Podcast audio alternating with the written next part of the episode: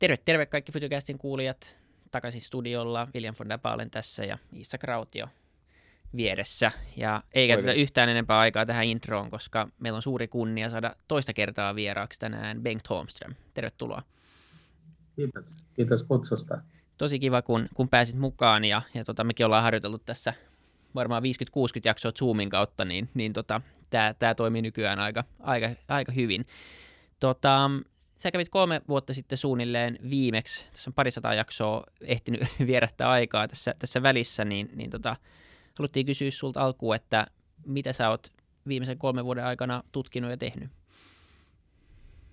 Mähän menin eläkkeelle tässä eh, vuoden 2020 alussa eh, itse asiassa hyvin sopivasti tähän pandemiaan, mutta se ei ollut vielä silloin tiedossa. Ja, ja siinä eläkkeelle mennessä niin mä ajattelin, että mä, mä palaan, palaan opiskelijaksi, koska mua on aina kiinnostanut oppiminen ja mä olen utelias ihminen, niin mä ajattelin, että mä voin laajentaa niin kuin mun näkemyksiä sillä lailla, että mä menen kuuntelemaan luentoja ja muuta. Sitä mä oon tehnyt aika paljon tietysti niin kuin netissä, mutta, mutta tuota, eh, sen lisäksi mä oon, mä oon sitten, tai mä oon keskittynyt tässä opiskelussa ensisijaisesti ehkä näihin digitaalisiin alustoihin ja, ja yleensä digitaalisuuteen ja miten se vaikuttaa tähän meidän elämään. Että se, se on muodostunut sitten tässä näin kolmen vuoden aikana tässä pääteemaksi, koska mä oon ollut mukana tämän, mä, mä menin mukaan tähän, tähän tuota Alibaban tällaiseen akatemiaan, Loan Academy, ja sit sen kautta luonnollisesti tutkitaan tätä, tätä digitaalisuutta. Meillä on ollut muutamia jaksoja alustataloudesta, alustoista, tästä digitaalisesta mä tiedän, onko vähän nykyään jo naivia kutsua vallankumouksesta, koska tähän on niin kuin täyttä nykyisyyttä jo tämä tota, digitaalisuus ja nämä alustat. Ö, mutta jos joku kuuntelija ihmettelee, että miksi me koko ajan puhutaan tästä, niin voitko se vahvistaa sen väitteen, että näissä alustoissa on kyse ihan valtavasta muutoksesta, joka ei vaikuta vaan ö, niin kuin talouteen, vaikuttaa ihan ihmiselämiin. Tämä on ihan valtava muutos. Kyllä se on mun mielestä tosi suuri muutos ja, ja mä oon ilmaissut sen niin, että me, digitaalisuus on ollut meillä jo puoli vuosisataa. 60-luvulla, 70-luvulla minäkin olin ensimmäisessä töissä, niin oli tietokone Alströmillä jo. Ja siitä on puhuttu ja puhuttu ja puhuttu. Mutta sitä, e, ja valtavia harppauksia tehty teknologian puolella. Mutta se on oikeastaan vaikuttanut aika vähän bisnismaailmaan, että, että ollaan tehty liiketoimia digitaalisiksi, perinteisiä liiketoimintoja digitaalisia laskentatoimia ja muuta sellaista. Mutta, mutta tässä alustatadossa on kysymys mun mielestä ensimmäisestä todella suuresta niin kuin natiivi-digitaalinen bisnismalli. Eli se on, se on niin kuin ihan uudenlainen bisnismalli, eh, eh, lähtenyt ihan omalta pohjalta. Ja, eh, niin kuin todisteeksi voi ottaa useampia asioita, mutta jos sä katsot näitä arvonmuodostuksia markkinoilla, niin, niin tuota, kymmenen arvokkaimmasta yrityksestä niin on, on mun laskemien mukaan kuusi, kuusi tuota, alustatalous Amerikasta ja kaksi Kiinasta. Mä puhun nyt vuoden, tämän, tämän vuoden alusta, se on muuttunut, koska Kiina on, Kiinan valtio on käynyt kimppuun, niin ne arvot on tullut alas, mutta mä puhun siitä, kun se sai vapaasti toimia. Niin, niin tuota, ja, ja mikä on tämä kuudes Amerikasta, niin se on Tesla. Tesla on alusta, että, että Tesla on 750 miljardia dollaria. Verta, ver, voi verrata siihen Daimleriin, joka on, joka on 90 miljardia. Niin miten on mahdollista, että tämä pieni suhteessa Daimleriin autoyritys yhtäkkiä voi olla niin kuin kahdeksan kertaa suurempi arvo, eli 650 miljardia dollaria enemmän. Ja se johtuu siitä, että se ei ole auto ensisijaisesti vaan se on, se on alusta, joka liikkuu pyörillä. Ja, ja tämä datakeräys, se on kaikki tästä datasta käsi. Et se on se data, joka on tässä veturina, että siinä mielessä eh, tosi suuri muutos. Ja sanoisin vielä siihen, että mun mielestä me ollaan niin kuin kiitoradan lopulla ehkä. Me ei olla lähdetty vielä todella lentoon. Ja, ja, ja se lähtee ehkä just lähdössä lentoon ja te nuoret olette ohjaimissa se on ihan kiva, kiva olla välillä ohjaamissa. Me ollaan tota, ollaan puhuttu tässä, me ollaan tehty tosiaan muutamia jaksoja tästä, me tehtiin Robin Gustafssonin kanssa Aalto-yliopistosta semmoinen ikään kuin vähän semmoinen alustalon avausjakso semmoinen, eli jos kiinnostaa peruskäsitteet siitä, että miksi alusta on arvokas, ää, mitä alusta tarkoittaa, niin se kannattaa katsoa, ei käytetä liikaa aikaa siihen mm. tällä, tällä kertaa. Ää, mutta tota, niin, jos, jos pohditaan, pohditaan sitä, niin, niin tota, aloitetaan vaikka siitä vaan, että, että tota mainitsit, että niin, ää, kuusi näistä yrityksistä on, on Jenkeistä, kaksi on Kiinasta, eurooppalaisia firmoja listalla oli nolla niin äh, sypätään heti syvään päätyyn, niin miksi tämä arvonluonti on tapahtunut Euroopan ulkopuolella pääasiallisesti ainakin toistaiseksi? Eurooppahan ei ole maa, se on niin kuin ihan reilua verrata Eurooppaa, eh, Amerikkaan ja, ja, ja Kiinaan, koska ne on maata, kaksi maata, kun taas Eurooppa on, on, on jonkinnäköinen liitto että sehän tiedetään, että digi, digimarkkinat on toimineet, yleensä palvelumarkkinat toimineet aika heikosti ja, ja, ja se on ollut ongelmallista ja ymmärrettävistä syistä. Ja, ja siinä toinen syy mun mielestä on se, että, että Eurooppa on jotenkin ottanut tämän, tämän regulaation. Sen, sen niin kuin vahvuus on reguloida, koska se on tehnyt sitä koko olemassaoloajan. Ja ne on nyt innostuneita tästä reguloimisesta ja, ja luoneet yksityissuojat ja, ja pelisäännöt myös, myös osittain liiketoiminnassa. Ja ei siinä mitään vikaa ole, mutta siinä on kysymys, että millä ne aikoo tehdä rahaa tässä tällä reguloinnilla.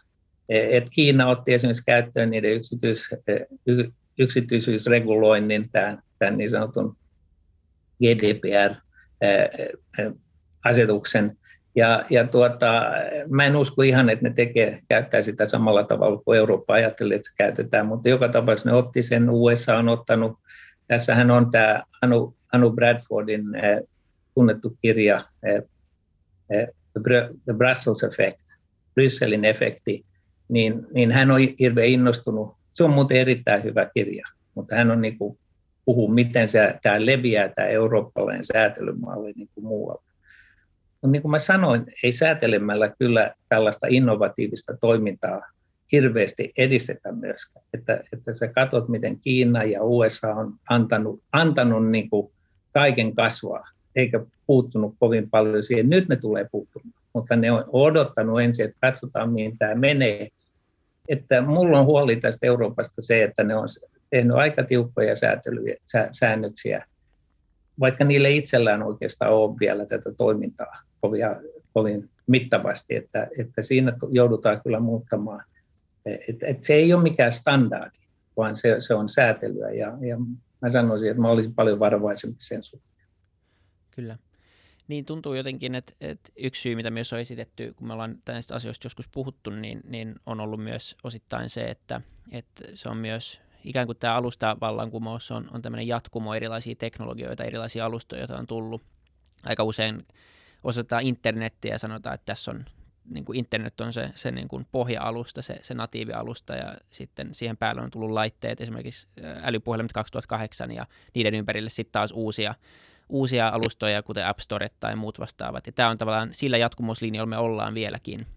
Ja, ja tota, koska niistä tai siitä jatkumo-alusta aika paljon on syntynyt esimerkiksi Jenkeissä, niin, niin, niin ne on meitä vaan edellä. Ja jos nyt katsoo eurooppalaisia startuppeja ja, ja firmoja, mitä täältä tulee, tai rahoitusekosysteemiin, niin, niin pikkuhiljaa täältäkin alkaa syntyä isompia firmoja, ja ehkä me, me päästään mukaan vielä tähän, tähän kilpailuun. Niin tota, ainakin pitää toivoa eurooppalaisena, että me tehdään jotain muutakin kuin vaan reguloidaan tätä.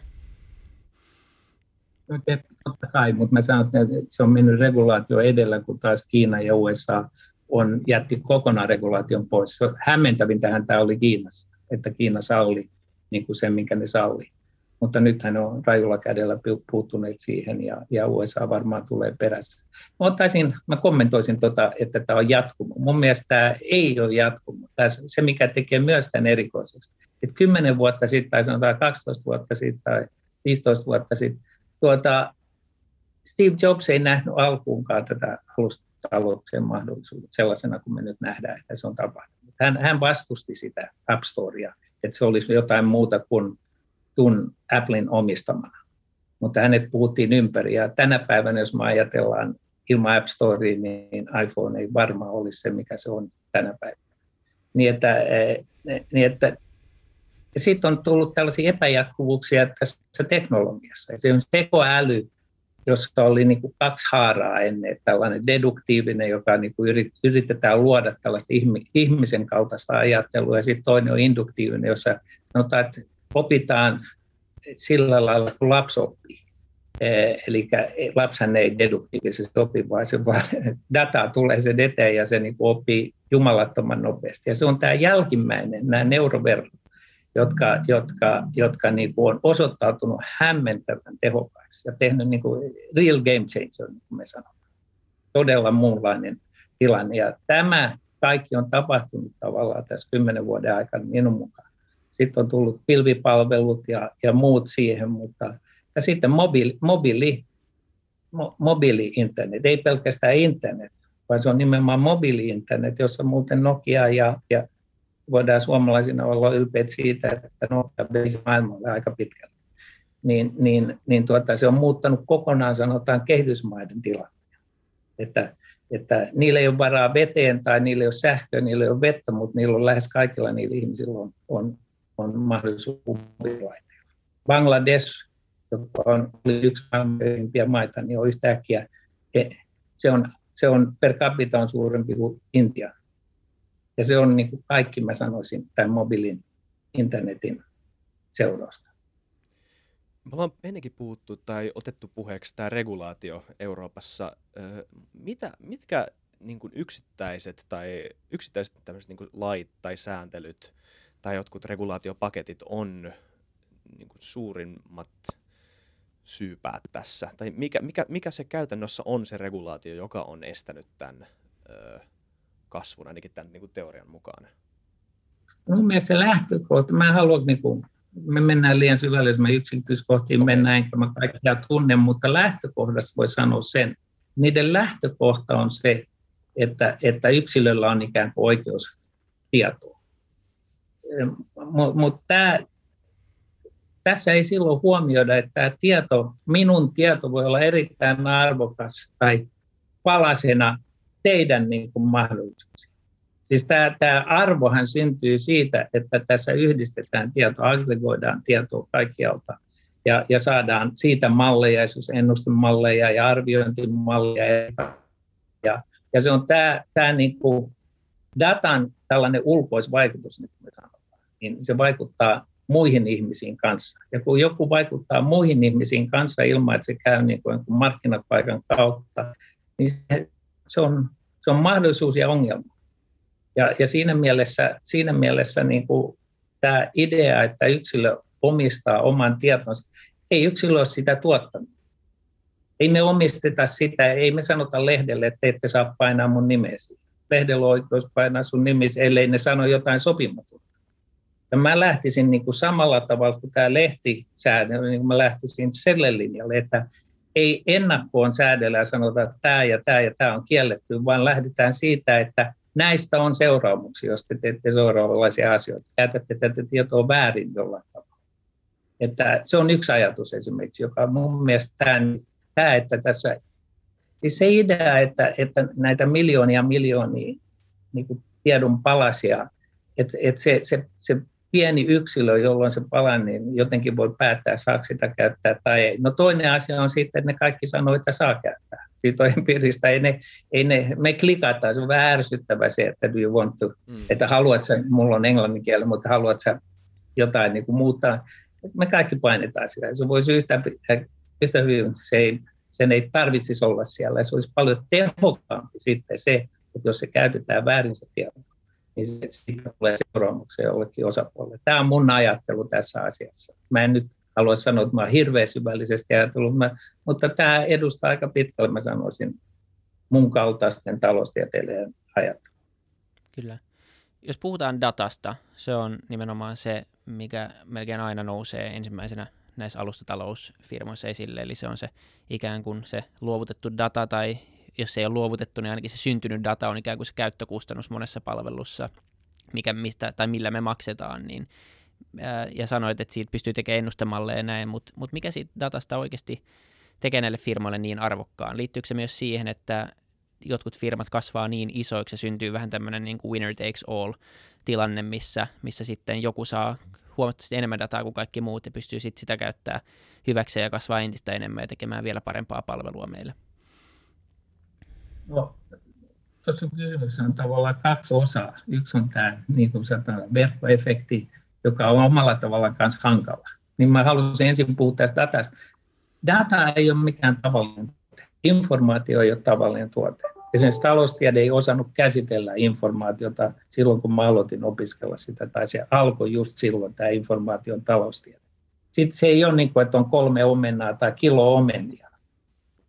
Se me tiedetään, mitä se on, ja se voidaan mitata ja se voidaan säädellä, että, että, että jos sä myyt enemmän jotakin tuotetta, niin, niin silloin, silloin se maksaa sitten, tulee joku vero tietyllä tavalla. Mutta datassa ei ole tällaista käsitettä kuin enemmän. Et se kilobitti tietysti voi, voidaan kilon, kilon sijasta kilobiteistä, mutta se ei merkitse mitään. Se on kysymys, että miten sä käytät sitä, mikä vaikutus sillä on. Se niin kuin dominoi, se on yksi asia. Sitten toinen on, että se, se voi niin kuin monistaa.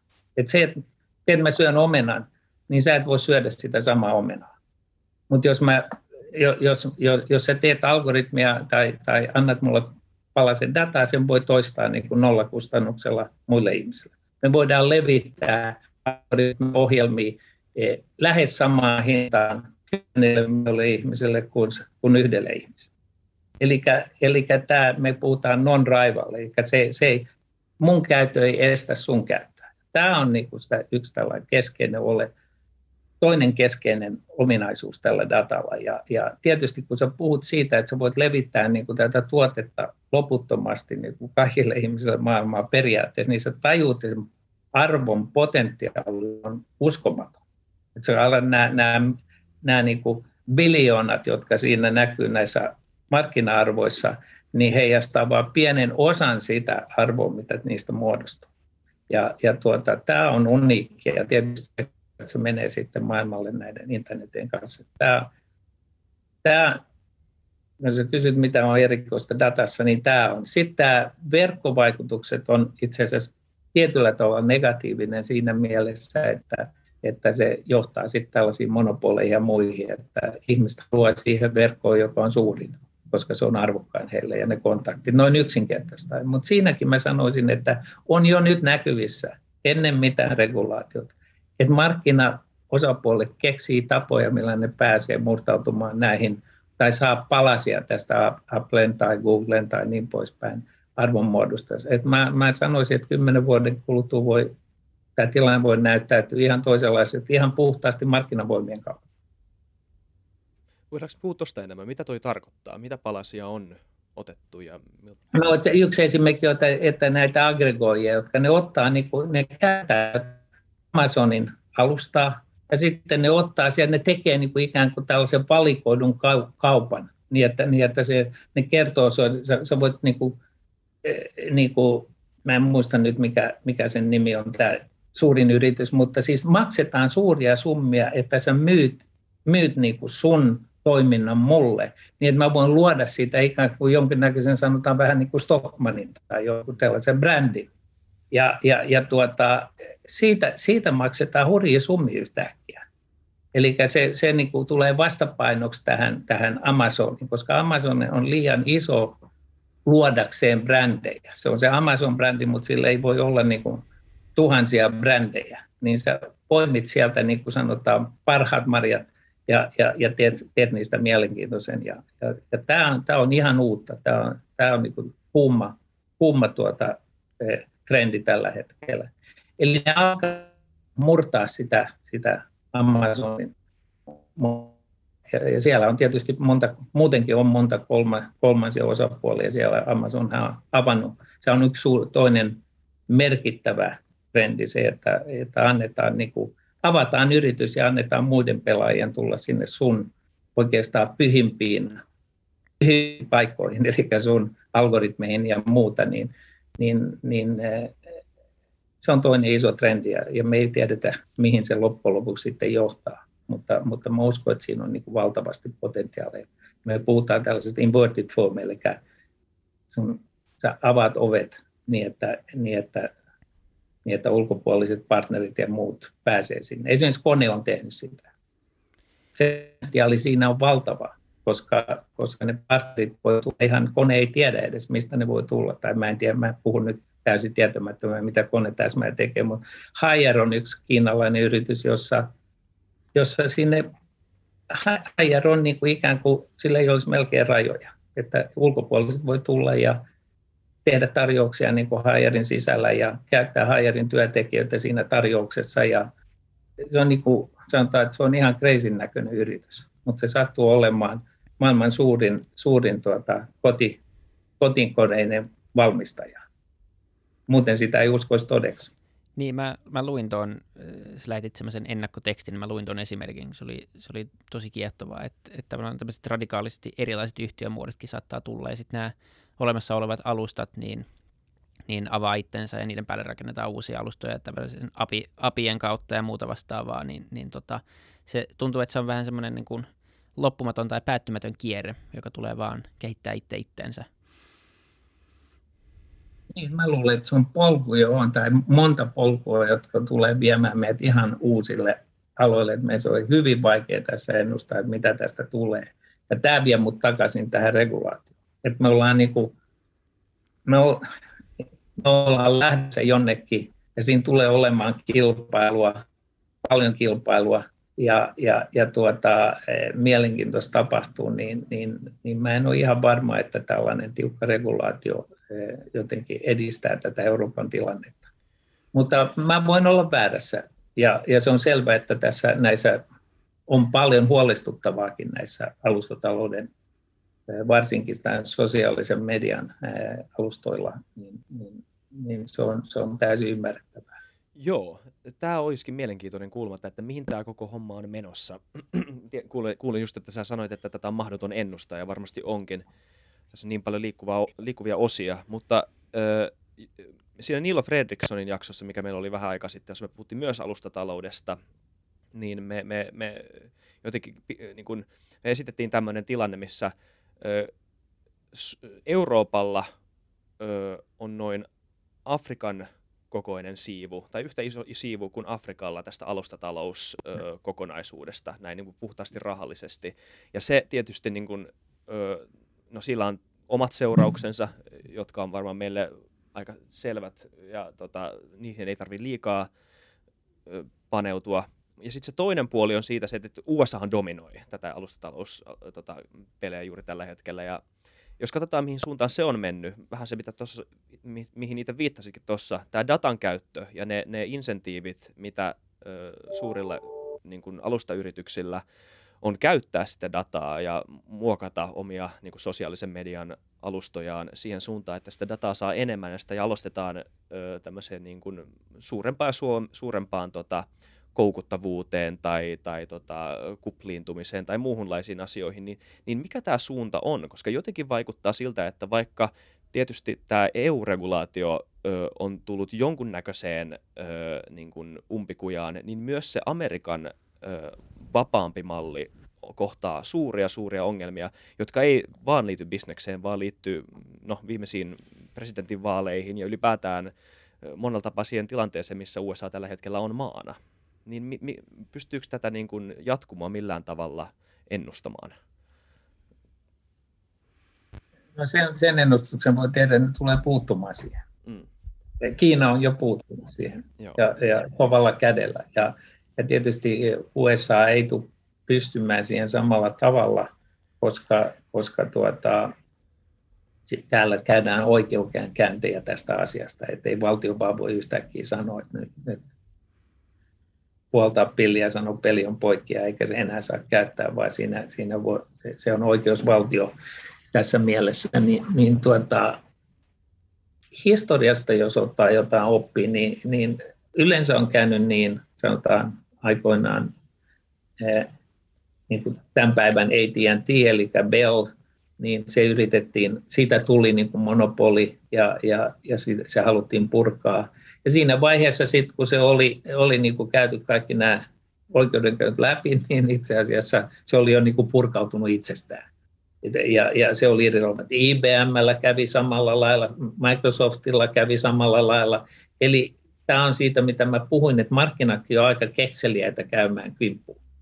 kimppuun, että jos siellä on niin kuin hirveästi kultaa jossain, niin, niin kyllä, kyllä sinne jokainen yrittää jollain tavalla ja, ja, ja tavalla tai toisella ne löytää tiensä sinne.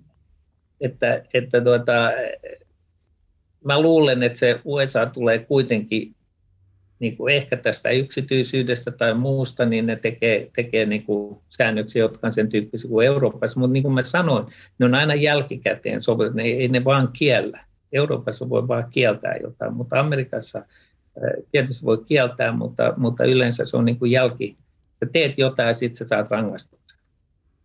Niin kuin, tai, tai sä joudut maksamaan tyypillisesti jotain. Jos patentteekin voi käyttää vapaasti, mutta sitten joutuu jossain vaiheessa maksaa niistä. Että, että se, on niin kuin, se on toisenlainen filosofia, jossa edetään niin kuin sillä lailla, että katsotaan, että mitä seuraamuksia tässä loppujen lopuksi oli. Sen sijaan, että sä yrität arvioida ennakkoon, että jos sä teet näin, niin tästä seuraa tätä ja sen takia me kielletään sen. Ja amerikkalainen niin kuin tyyli on se, että jos sä teet näin, niin siitä seuraa jotain, mutta sä joudut korvaamaan Williamille, on hän, niin kuin, sen pahan. Että se on niin kuin filosofisesti hyvin erilainen. Mä luulen, että se tulee etenemään näin ja, ja veikkaan, että aika varovasti. Se, mikä on mielenkiintoista, on verotus näiden suuryritysten verotus, siihen on heitetty kaikenlaista ideaa, joka on vähän kiinalaismainen, että sanotaan, että te olette nyt niin varakkaita, että me, me teiltä aletaan ottaa rahaa. Se on niin kuin vanha kuningas, joka ratsastaa sisään ja, ja katsoo, että kenellä on varallisuutta ja ottaa sen. Niin joku tämän tyyppinenkin siihen voi tulla siis, koska ihmisiä häiritsee nämä, nämä valtavat, valtavat arvot, mutta et mä luulen, että siihen voi tulla verotus, mutta kyllä se aika hankala on niin kuin määritellä, että mikä se, mikä se on sit, joka saa tällaisen ylimääräisen veron, mutta Paul Roma, joka on, joka on tuota erittäin fiksu ja kuuluisa taloustieteen, niin se, se on niin kuin etsinyt tätä linjaa. Kyllä, joo, ja se keskustelu käy kuumana ylipäänsä myös siitä, että sallitaanko niin kuin se monopolisoituminen ja saako Google kasvaa niin isoksi tai Amazon kasvaa niin isoksi vai pitääkö ne eriyttää pienemmiksi osiksi ja sekä ei varmaan tule ihan lähivuosina ratkeamaan tai se ei ainakaan ihan, se on varmaan aika vaikea keskustelu ja vaikea, ää, vaikea prosessi kuitenkin kaikin puolin semmoinen toteuttaa, mutta nyt ainakin sitä aletaan pitää mun käsittääkseni vähän isompana riskinä kuin ehkä vielä 5-6 vuotta sitten, että nyt ainakin siitä käydään ihan aitoja keskusteluita tällä hetkellä ja, ja tota, luulet sä, että se voi olla yksi, yksi tapa hajauttaa, eli vai luulet sä, että markkina nimenomaan hoitaa, hoitaa senkin ajan myötä itse? No, mun on vaikea sanoa, kyllä ne tulee puuttumaan jollain tavalla, mutta mun, mä sanoisin mun ennusto, että ne ei niin kuin millään hirveän rajulla kädellä välttämättä puutu. Ne voi just verotus on niin kuin aika, aika tällainen varovainen, jos ne keksii jonkun tavan verottaa tätä. Ja, ja siinä mielessä, tämähän on nyt tämä maailmanvero, tämä 15 prosentin mm. maailmanvero, yksi esimerkki niin kuin tämän tyyppisestä verotuksesta, niin, niin eh, tuleeko se toimimaan tai ei, sitä ei tiedä, mutta, mutta tuota, kyllä ne tulee koittamaan jotain, jotain eri teitä tässä ja, ja, ja kaikki riippuu tietysti kanssa presidenteistä ja, ja vaaleista ja niin poispäin. Jos, jos Trump tulee takaisin, niin ei tähän, tähän asiaan kyllä kosketa, vaan todennäköisesti mä veikkaisin. Kyllä. Kyllä mä lisäisin tuohon, että kun sä sanoit, että USA on edellä, niin Kiina, oli kyllä, Kiina on kyllä monella alalla, niin kuin, ne on jäljessä monella alalla, ne on myös edessä. Sanotaan nyt, että koko tämä alustatalouden valtava kehitys syntyi ensin mun mielestä Kiinassa. Amazon aloitti, tai Amerikassa se alkoi, mutta, mutta tuota, nämä Alibaba ja Tencent, ne on, ne on erityisesti maksujärjestelmien kohdalla ja, ja sitten tässä aggregoinnissa. Että kun sä kysyt siitä, että mitä on niin kuin mä haluaisin nostaa esiin yhden muutoksen, että bisniksille tämä tarkoittaa sitä, että täällä on erittäin kummallisia yhdistelmiä. Että joku, joku, sanotaan nyt esimerkiksi Microsoft osti YouTuben, niin se niin kuin ensin kysyy, että mitä ne sillä YouTubella tekee. Mutta nyt se on osoittautunut erittäin arvokkaaksi. Amazon se teki samantyyppisiä ostoksia. Ja, ja, ja, tuota, ja sitten sit niin vasta me, meikäläiset vasta jälkipäin alettiin ymmärtää, mistä on kysymys. Amazon on ollut tosi suuri edelläkävijä näkemään tämän alustatalouden mahdollisuudet ja johtanut sitä. Mutta niin on nämä kiinalaisetkin. Että tässä aggregoidaan, niin kuin, tehdä, tehdään tosi isoja kokonaisuuksia, joku, joku maatalousfirma voi, tai, tai mä otan nyt esimerkiksi New Hope, on, on sellainen iso, iso maatalous tai, tai tällainen, mä en oikein sitä suomenkielistä sanaa löydä, mutta, mutta ne on ostanut tällaisia sanotaan logistiikkaketjuja ja, ja ravintoloita, ne on kaiken näköistä, ja ne on ostanut se, joka niin kuin selittää, miksi se ostaa, on tämä saatavuus tähän dataan. Eli se, se data niin kuin ruokkii sitä sen sijaan, että, että ennen, ja, ja se tarkoittaa sitä, että siinä voi tapahtua suuria hyppyjä niin kuin pois omalta alalta johonkin muualle. Niin kuin mikä on lähellä sinua ei enää ole se, että se tekee juuri samantyyppistä toimintaa, tuotantoa, vaan sä katsot, että se on lähellä, koska tämä informaatio on niin kuin relevantti meille molemmille. Kyllä, niin ja Kiinassa on syntynyt näitä super-appeja, missä, missä nimenomaan joku WeChat on, on integroinut tosi paljon eri palveluita ja myös nimenomaan sen maksamisen ja ainakin tuntuu, että esimerkiksi Facebookilla on aika sama strategia, on ostanut eka Instagramin ja sitten Whatsappin ja Joo. sitten VR-systeemit ja nyt haluaa vielä luoda oman valuutan, niin, niin tota, sitten kun sä laitat sen valuutan miljardille ihmisille, niin sitten sä oot yhtäkkiä aika iso, iso maksu, tai niin kuin maksujärjestelmä äm, mahdollista, ja, ja Facebookin kauttahan jo siis kulkee aivan valtava määrä transaktioita joka vuosi. Se on myös asia, mistä ei puhuta ehkä ihan hirveän paljon, eli he on jo semmoinen de facto maksuliikenne tarjoaja ja yksi maailman isoimpia. Niin äm, se, sekin on tosi jännä, jännä vaan, että mihin suuntaan tämä aggregointi menee, ja, ja ehkä se on sitten siinä vaiheessa tuntuu itseltä ainakin loogiselta, että, että se puuttuminen tulee tapahtua, jos joku kontrolloi liian monta haaraa samaan aikaan ja menee takaisin tämmöisiin Rockefeller- tai Carnegie-maisiin superisoihin tämmöisiin niin kuin konglomeraatteihin, jotka kontrolloi liikaa, liikaa kaikkea ja, ja tota, monopolisoi ei yhtä alaa, vaan, vaan niin kuin puolet meidän elämästä. On mielenkiintoista, jos ajattelet, pankit, pankithan on näitä välittäjiä. Se, tämä perusongelma on se, että, että että tuota, on kitkoja ää, niin kuin ihmisten välillä. Sä haluat luottoa, mulla on rahaa, mutta miten mä tiedän, että sä maksat mulle takaisin sen luoton? Tai, tai mitä tahansa muuta tällaista, ää, niin kuin, se voi olla etäisyys tai historiassa etäisyys, ää, ja, ja jos ajattelet, että jotain mark- markkinapaikat on, vanhan ajan, keskiajan markkinapaikat oli alustoja. Kyllä. Mutta ne oli niin kuin hyvin rajattuja, koska se oli fyysinen, fyysisesti rajattuja. Niin, niin, niin tämä, tämä on tämä perusongelma, että miten saadaan niin kuin ostajat ja myyjät yhteen tai, tai tuottajat ja, ja, ja kuluttajat yhteen. Ja, ja tämä historian kehitys on ollut se, että tullut lisää ja lisää välikäsiä ja välittäjiä, jotka on niin kuin fiksummin ja fiksummin niin kuin rakentaneet siltoja näiden näiden.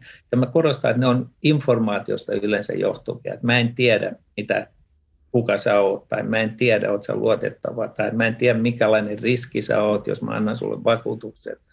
Ja taloustiede on tutkinut tätä, sanotaan mun elämän aikana aika paljon. Mutta, mutta nyt mitä tämä alusta tekee on, että ne ottaa nämä välittäjät pois. Mä toistan ehkä itseni, mutta se on erittäin tärkeää ymmärtää, että tämä algoritmi korvaa tämän välittäjän tai sanotaan, että esimerkiksi luoton annossa informaatio kor- korvaa vakuuden. Vakuudet on historian tapa rakentaa silta, koska mä en ymmärrä, mikä sun idea on, mutta anna mulle sun talo vakuudeksi, niin mun ei tarvitse edes tietää, mihin sä käytät sen rahaa. Mutta nyt se, nyt se korvataan sille, sille, että täällä on valtava merkitys kehitysmaihin, koska niillä ei ole mitään vakuuksia. Ja niille ei ole edes pankkitiet. Jos sä katsot, mitä on Kiinassa tapahtunut, niin satoja miljoonia ihmisiä Länsi-Kiinassa on yhtäkkiä eh, ei pelkästään niin kuin, eh, käteisen varassa, vaan niillä on mobiililaite, ne, ne, ne voi päästä, niillä on pankkitili, ne voi ostaa sieltä käsin ihan lähes yhtä hyvin kuin Itä-Kiinassa. Keskimääräinen kaupan etäisyys, sen myyjän ja ostajan välinen etäisyys Kiinassa on tuhat kilometriä tässä, tässä Alibaban alustalla.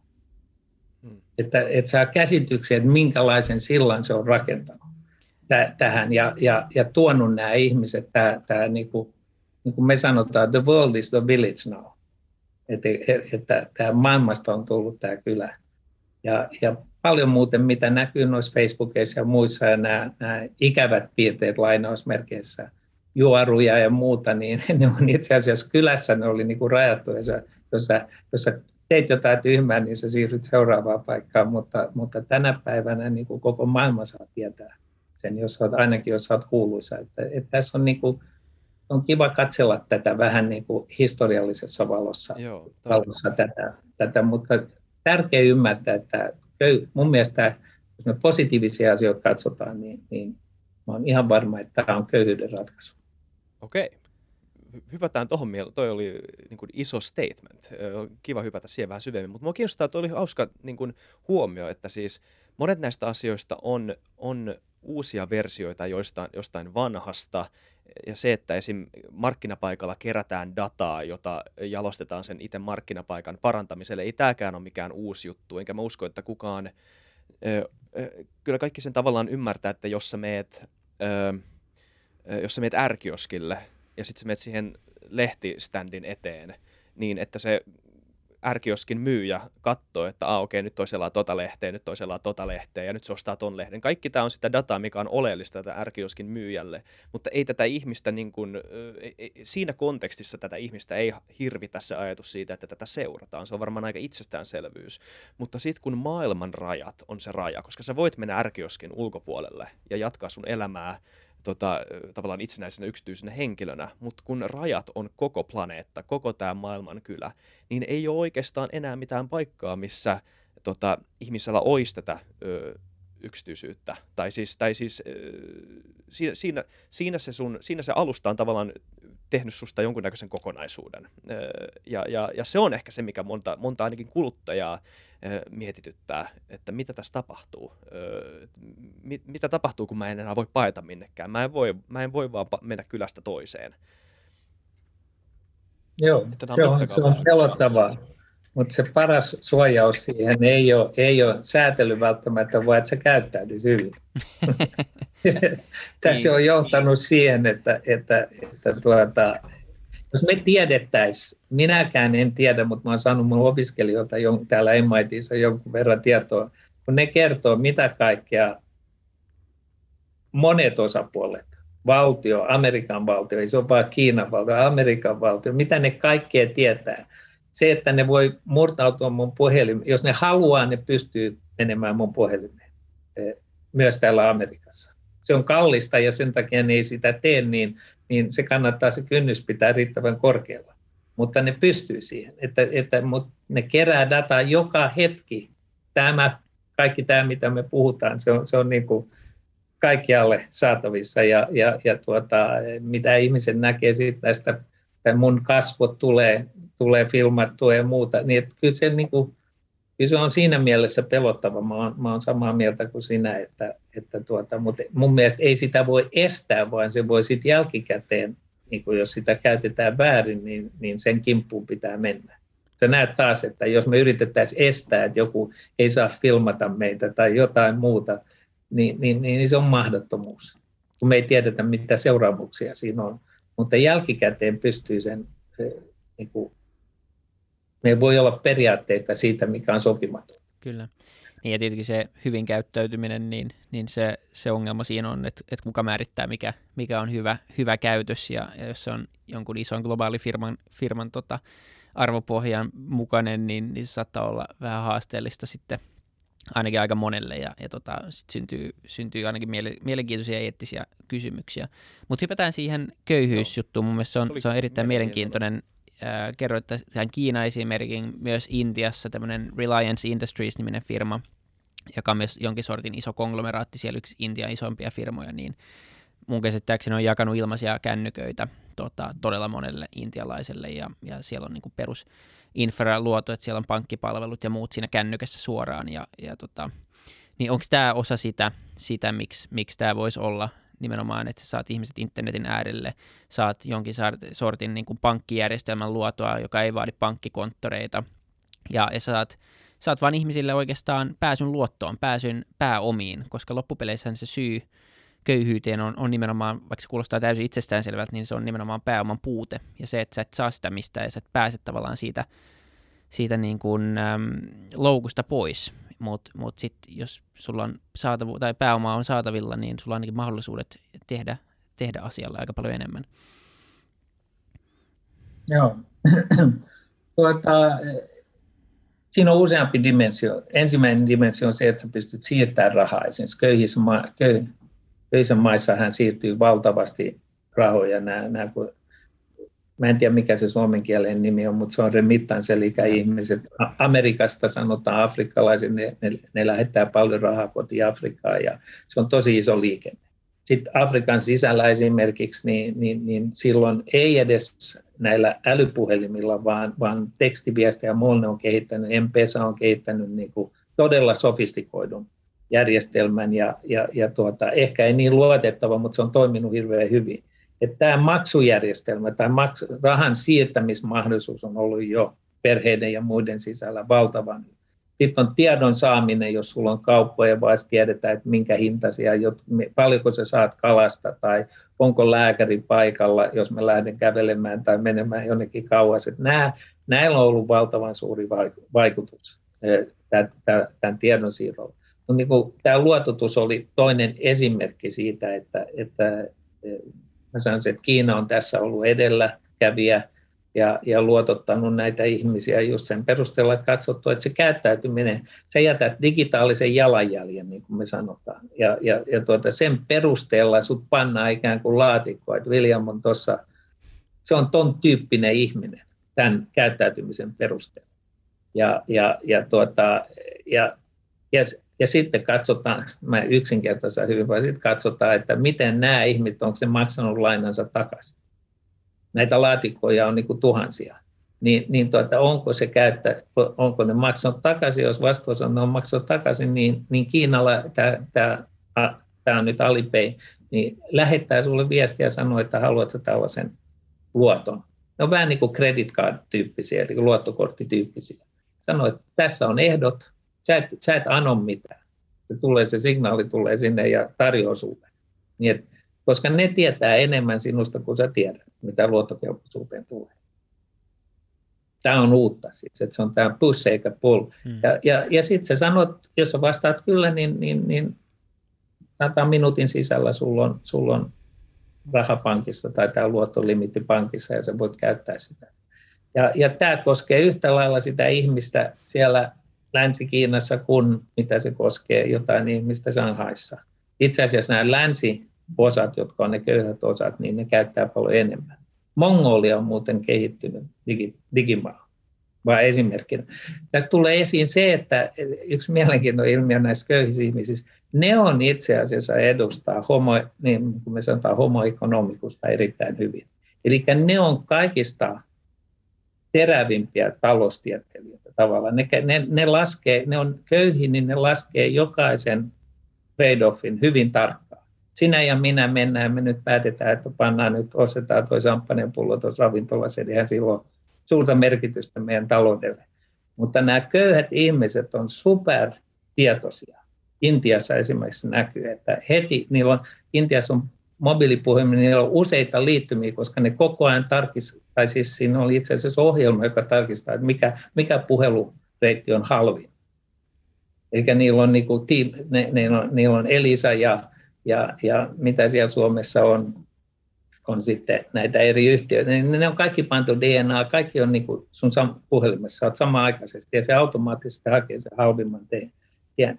Ne on erittäin tietoisia, taloudellisesti tietoisia. Tämä on ollut niin kuin yllätys, sanotaan, tai länsimaiden väärinkäsitys. Ja sen takia niillä on, niin kuin mä sanoin, niillä on, niillä on mun mielestä on tällä hetkellä 80 prosenttia esimerkiksi köyhien maiden ihmisillä on puhel, kännykkä, ja puolet niistä suurin piirtein on älypuhelimia. Siihen niillä on varaa, mutta niillä ei ole varaa sähköön välttämättä tai johonkin muuhun tämän tyyppiseen. Ne on, ne on, se on niin tärkeä se laite siinä, eh, siinä niille tällä hetkellä. Että tämä, tämä murtaa sen, kun sä kysyt, että miten, millä taas se köyhyys niin kuin paranee, niin, niin mun mielestä se on jo parantanut niin kuin ihmisten tilanteen. Niin kuin mä sanoin, Bangladesh noussut tietynlaisesta köyhyydestä hyvin nopeasti.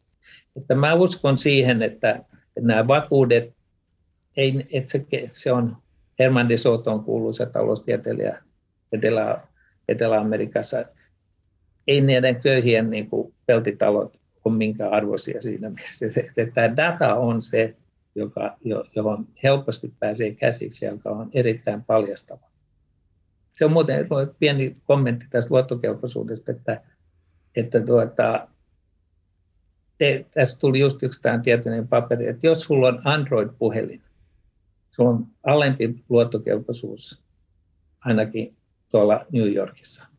Et pelkästään sen tieto, että sulla on Android ja minkälainen Android-puhelin versus iPhone ja minkälainen iPhone, niin se jo ennustaa sun luottokelpoisuutta.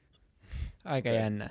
Ja, ja, ja tuota, e, et, et tässä on hyvin yllättävää. Tämä nyt on ehkä sen voi johtaa, sen voi ymmärtää aika hyvin, mutta sun täytyy alkaa miettiä, että ostat sä iPhone vai ostat sä Android.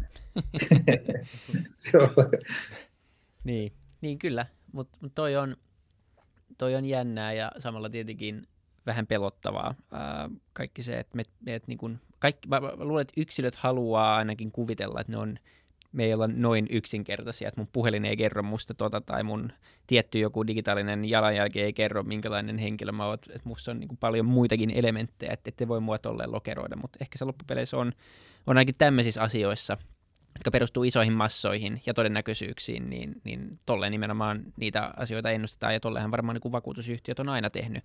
Eli datan perusteella on pystytty arvioimaan melkein mitä tahansa aina ja, ja saatu saatu kustannukset oikein, niin niin kuin sä sanoit, tätä on varmaan tapahtunut jo pidemmän aikaa, mutta se jotenkin tulee niin, niin käsin kosketeltavaksi siis, jotenkin nykypäivänä. Joo, jotenkin että se, että, se, että jos, se, jos asia on näin, että tota, keskimäärin ö, iPhonein omistajat on enemmän luottokelpoisia kuin Android-omistajat, niin sehän on jonkunnäköinen totuus, joka datahan on vaan paljastanut. Niin. Että et kyse ei ole mistään valheesta, joka on data on luonut, vaan sehän olisi, mikään, sehän olisi yhtään hyödyllistä dataa tälle firmallekaan, jos se olisi vale. Sehän, on, sehän pitää perustua johonkin niin kuin oikeaan tietoon. Ja muutenkin yksityisyys on jännä ö, konsepti, koska siis nyt some-aikana, siis mehän eletään niin kuin täyttä ylijakamisen aikaa, ainakin moni voisi mieltä, mieltä sitä ylijakamiseksi, ja yksityisyys ei ole, ei ole ei, yksityisyys ainakaan sillä tasolla, kun puhutaan jostain niin kuin regulaatiosta, niin se ei, ole, se, ei ole, se ei ole niin pyhä kuin moni antaa ymmärtää, mutta mut sekin on mä sanoisin, että se tärkeä pointti siinä on sen, sen yksityisyyden autonomisuus. Se, että saa itse päättää, että mitä kertoo ja mikä jää salaiseksi. Se on niin kuin se, mistä, missä mä mm. luulen, että se suurin huoli on.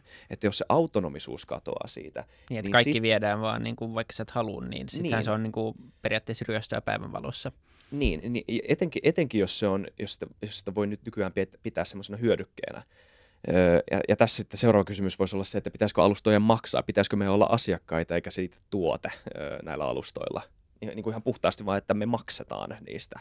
Ja siitä se, se olisi se monetisaatio. No, siitä on puhuttu, mutta siis sähän maksat, niin kuin, sähän maksat datalla ihan niin kuin, niin, niin kuin William sanoi, että, että et, et, nehän on ilmaisia. Niin. Monet näistä palveluista on ilmaisia. Esimerkiksi tämä, tämä luotonanto ja sitten sen myötä tulee kanssa se, että sä saat, jos olet pieni firma, niin sä saat kaiken näköisiä ohjelmia, sä, sä pääset ohjelmistoihin käsiksi, ja, jotka neuvoo sinua, millä tämä laskentatoimi toimii ja niin poispäin. Ja, ja tämä on kaikki ilmasta. Mm. Ja, eli se data on niin arvokasta tavallaan sille, ja sitten tietysti käyt siellä ostamassa ja niin poispäin, mutta, mutta se, se maksu tapahtuu ei rahalla suoraan, vaan, vaan erilaisten käyttäytymisten kautta. No se on siis yhden asian niin kuin taas positiivista tästä.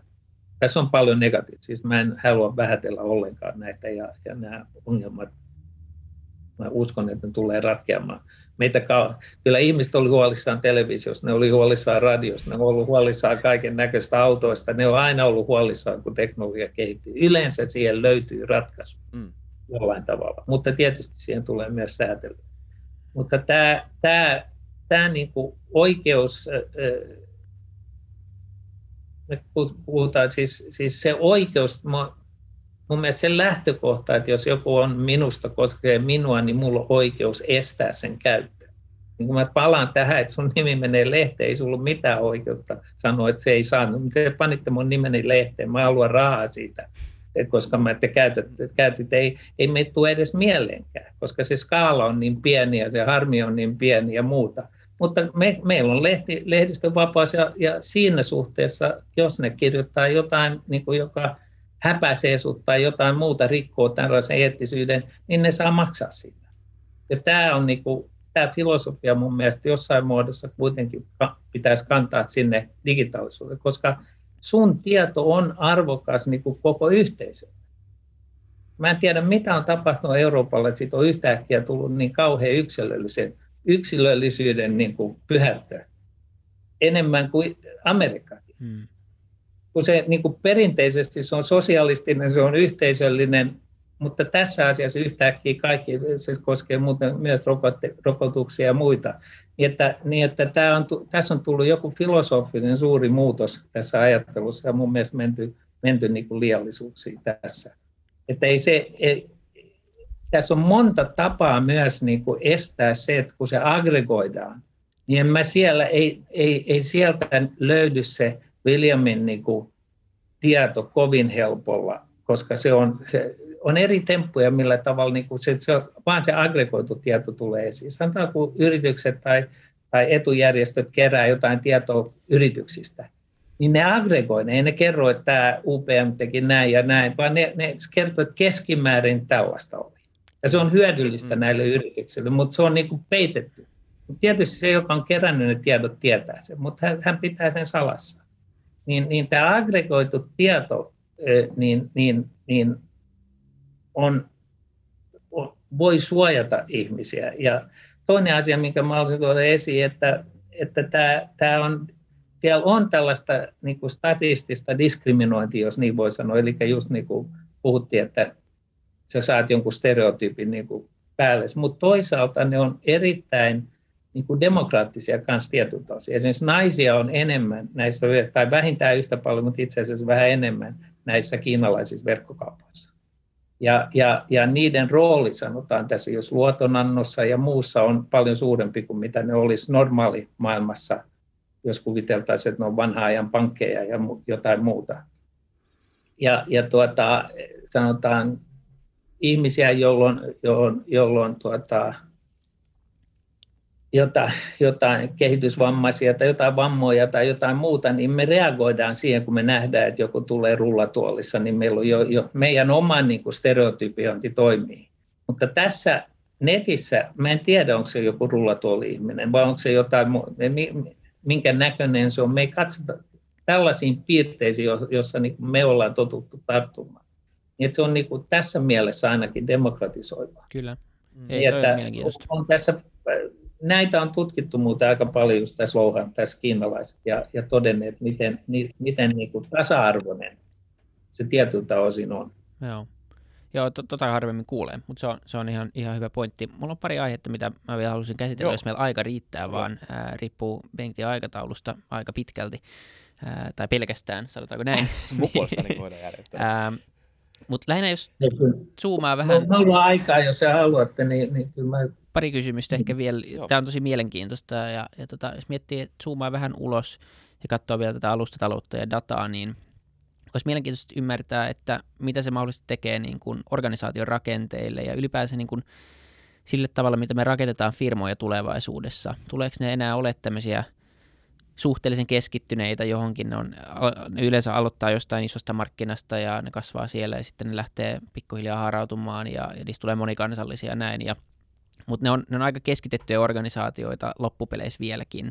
Ja nyt on ollut, se, nyt on sekä nämä alustatalousfirmat, jotka on erilaisia luonteeltaan, sitten on korona, joka on jo osoittanut meille, että me ei tarvitse olla saman katon alla lähtökohtaisesti, vaikka jos me halutaan pyörittää firmaa. Ja sitten on muutamia muita teknologioita, esimerkiksi niin blockchain, joka mahdollistaa tietynlaiset tota, älykkäät sopimukset ja muut vastaavat, niin onko firmojen ja organisaation rakenne onko niihin tulossa muutoksia? No ilman muuta.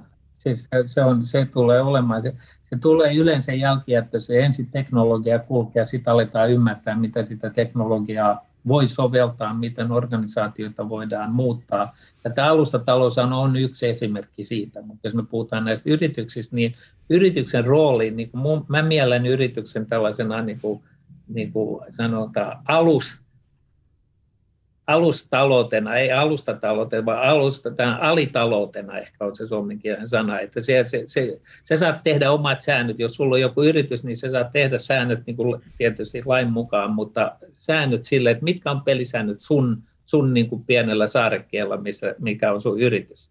Ja, ja, ja tuota, periaatteessa yritys ei ole missään nimessä demokraattinen, vaan, vaan siinä, siinä on pelisäännöt, joko kirjoitettu eksplisiittisesti tai sitten käyttäytymisestä johtuu ja niin poispäin. Mä, mä voin jakaa ihminen, jos mä oon niin johtaja, mä voin sanoa, että sä saat tehdä tuon ja sä saat tehdä tuon, ja, ja, tai mä haluan, että sä meet tuonne.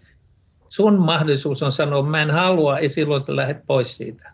Se on niin kuin vähän lapsuuden pelikenttä, että jossa, jossa se, jolla oli mailat ja pallot ja muut, niin se teki pelisäännöt, että mitä peliä pelattiin ja millä tavalla ja toisilla osapuolilla oli mahdollisuus lähteä pois. Ne ei tarvinnut. Tämä, se, joka niin kuin antaa sen niin kuin, sanotaan vallan sille yritykselle, on se, että kaikki muut osapuolet, alihankkijat ja niin pois, mä voi poistua ja hakea. Niiden, niillä täytyy olla tämä exit-optio. Ongelma näissä suurissa yrityksissä nyt Amerikassa on se, että jos sä et, Googlelle ei ole kovaa, ei juurikaan ole korvausta niin että siellä ei ole niin kuin exit, että me joudutaan käyttämään sitä. Sen takia ne tulee puuttumaan siinä aika pitkälle. Ei vain sen rahan takia, vaan tämän takia, että tässä on mono. Niin tämä on se mielikuva yrityksestä. Että se, se niin kuin, ja miksi se tekee nämä pelisäännöt sen takia, että se yrittää koordinoida asioita, jotka markkinat ei koordinoi yhtä hyvin. Ja nämä liittyy informaatio-ongelmiin, ne liittyy esimerkiksi siihen, että ne kannustimet markkinoilla on liian voimakkaat että yritys tyypillisesti itse asiassa poistaa, ne maksaa vaan sulle jonkun kuukausipalkan. Et se on millään kannustimia, jotka sanoo, että jos sä teet näin, niin mä annan sulle näin paljon lisää. Auton myyjä ehkä tai joku myyjä saa jotain komissiota, mutta ei komissiota käytetä yrityksessä. Mä en ole koskaan saanut bonusta koko mun työelämän aikana. Eh, mutta se on kannustin, ettei makseta muuta kuin kun me puhuttiin siitä, niin käsityksiä siitä, että mikä on kannustinjärjestelmä, niin se on kannustin, että me ei makseta sulle mitään tällaista eh, kannustinpalkkaa, eli maksetaan vain tämä kuukausipalkka. Tämä tulee muuttumaan, tämä koordinointitarve tulee siitä informaatio-ongelmista, jotka liittyy ihmisten väliin ja yritysten väliin ja muuta, ja nämä, nämä alustat ja yleensäkin tämä digitalous niin tulee niin kuin luomaan uusia, ne, ne alentaa näitä informaatio-ongelmia, koska ne tuovat uudenlaista informaatiota. Esimerkiksi just, että mä en tiedä kuka sä oot, mutta yhtäkkiä sun käyttäytyminen paljastaa kuka sä oot. Ja nämä, nämä, nämä, siinä mielessä ne muuttaa ja murtaa näitä, näitä drivereita näille rajoille. Siis nämä yritykset on tämä on nyt talousteorian näköys, nämä yritykset on seurausta tästä tarpeesta ratkaista näitä informaatioita. Ja nämä, nyt kun informaatio on dramaattisesti muuttumassa, niin se on selvä, että nämä yrityksen rajat ja millä tavalla ne käyttäytyy ja muuta tulee muuttumaan. Ja noin yleisesti ottaen, niin, niin, niin no alustat on nyt esimerkki, joka on joku välimuoto, niin kuin sanotaan markkinasta ja, ja tuota perinteisestä yrityksestä. Että, että, mutta mihin se tarkkaan ottaen menee ja miten sitä säädellään, mutta, mutta se, se yritys ei pääse säätelemään sitä alustaa yhtä tarkasti, vaikka on APIa ja muita, niin, niin se ei pääse säätelemään sitä yhtä tarkasti, että nämä ulkopuoliset, siinähän tulee ulkopuoliset pelaajat, niin kuin ostaja ja myyjä löytää toisensa algoritmin kautta, ei sillä lailla, että yritys jotenkin ostaa jostain ja myy jonnekin toiselle. Et se, se, se välikäsi on hävinnyt siinä mielessä siitä. Ja, ja mä sanoisin, että silloin suurin merkitys tulee olemaan tähän innovaatiojärjestelmiin ja, ja se, että just niin kuin tämä Haier-esimerkki, josta mainittiin, niin että nämä avautuu nämä yritykset maailmalle. Amazon esimerkiksi avasi oman alustansa ja myös tämän cloud computing, siis tämän pilvipalvelun. Ja, ja ja business räjähti, räjähti käsistä. Ja itse asiassa nyt ne, ne, ne tuota, esimerkiksi Amazon lähti liikkeelle tällaisena myyjänä ja muuta. Se enimmän rahaa se tekee tänä päivänä pilvipalveluilla. 60 prosenttisen tuloista tulee pilvipalveluista. Se näet, että ne liikkuu, ymmärrät, että aika, miten se olisi voinut nähdä 10 vuotta, 20 vuotta sitten, että kun ne alkaa myymään jotain tavaraa, tai välittämään sanotaan tavaraa, niin että ne, ne päätyisi siihen, että niillä on joku pilvipalvelu ja se on iso bisnes. Se on, niin kuin, se on vain esimerkki siitä, että, että, että tämä, tämä niin kuin logiikka sillä, että missä rajat menee, yrityksen rajat menee, niin se logiikka joka meillä on ollut, niin kuin tulee muuttumaan. Mä olen hyvin iloinen, että mä olen eläkkeellä tässä vaiheessa, koska mun, teori, mun teoriat on, on niin kuin, ei sopisi. Itse asiassa meidän teoriat on ollut hyvin tärkeitä tässä ja, ja tulee olemaan, koska me ollaan ymmärretty tämä, tämä sanotaan, informaation erikoisluonne tässä taloudessa ja, ja, ja sen takia ehkä, ehkä mä sanon jotain ihmeellistä, mutta, mutta se on mulle niin kuin siinä mielessä aika selvää, että se tulee, tulee muuttumaan, muuttumaan. Mutta en osaa sanoa ihan tarkkaan, mitä muuta mä olisin bisneksessä itse. Niin, nimenomaan, jos helppo olla osakesijoittaja tai yrittäjä, jos tietäisi tasatarkkaan, mitä tapahtuu. Näin, näin se menee. Ja ma, niin. Ei, ei kysy vaan, kysy vaan, mulla ei ollut mitään. Niin, tai liittyen vielä tuohon tohon tavallaan vapautumiseen ja avautumiseen, niin, niin ja mainitsit Bangladeshin esimerkkinä, niin, niin nimenomaan tämmöisten alustojen kautta, niin, niin jotenkin tuntuu, että et, et niin tekijä, tekijöiden löytäminen ja tekijöiden mahdollisuus demokratisoituu, että on paljon tämmöisiä esimerkiksi Fiverr, Fiverr on alusta, missä pystyy myymään designia tai verkko, verkkosivujen tekemistä tai melkein nykyään mitä tahansa. Ja sitä kautta pystyy nostamaan tosi paljon tekijöitä.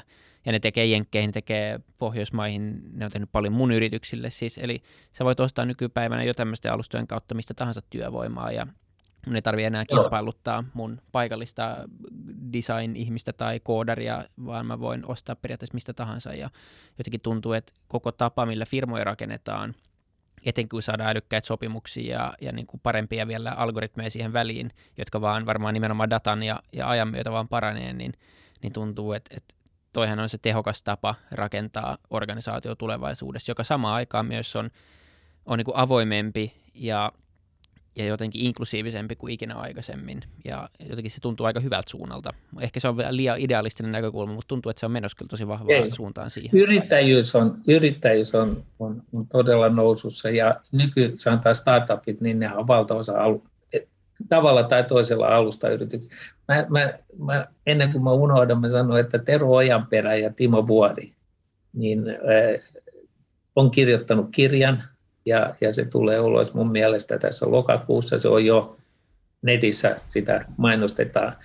Ja mä oon lukenut sen, mun mielestä se on erittäin hyvä kirja, mä suosittelen, mutta koskee erityisesti sanotaan perinteisiä yrityksiä, jotka haluaa jotenkin tulla tähän kysyä, että mi, mi, miten me voitaisiin hyödyntää tätä alustataloutta, niin se kirja on, on kivalla tavalla kirjoitettu. Paljon esimerkkejä, mitä on tapahtunut, että, että pienen mainos tälle Terolle ja Timolle eh, hyvästä kirjasta.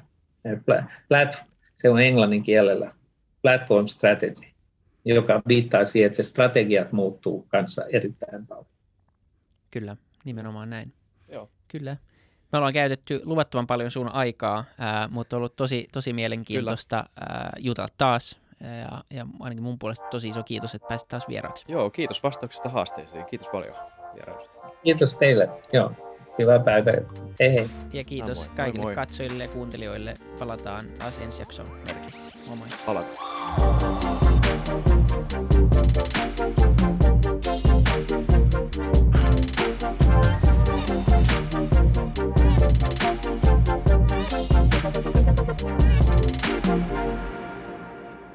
Kiitti kaikille kuuntelijoille, yhteistyökumppaneille ja FutuCastin koko tiimille – Isa Kraution ja William von der Baalinin lisäksi, Isa Kraution minä, tiimiin kuuluu tuotantovastaava Samuel Happonen ja media vastaava Tuumas Lundström. Ja kiitos Niko Noanalle tästä upeasta tunnaribiisistä, joka on mukana Lululandissa. Seuratkaa mitä somessa nimimerkillä FutuCast, millä tahansa podcast-alustalla ja niin ja saa arvostella. Mielellään. Thanks. Moi moi.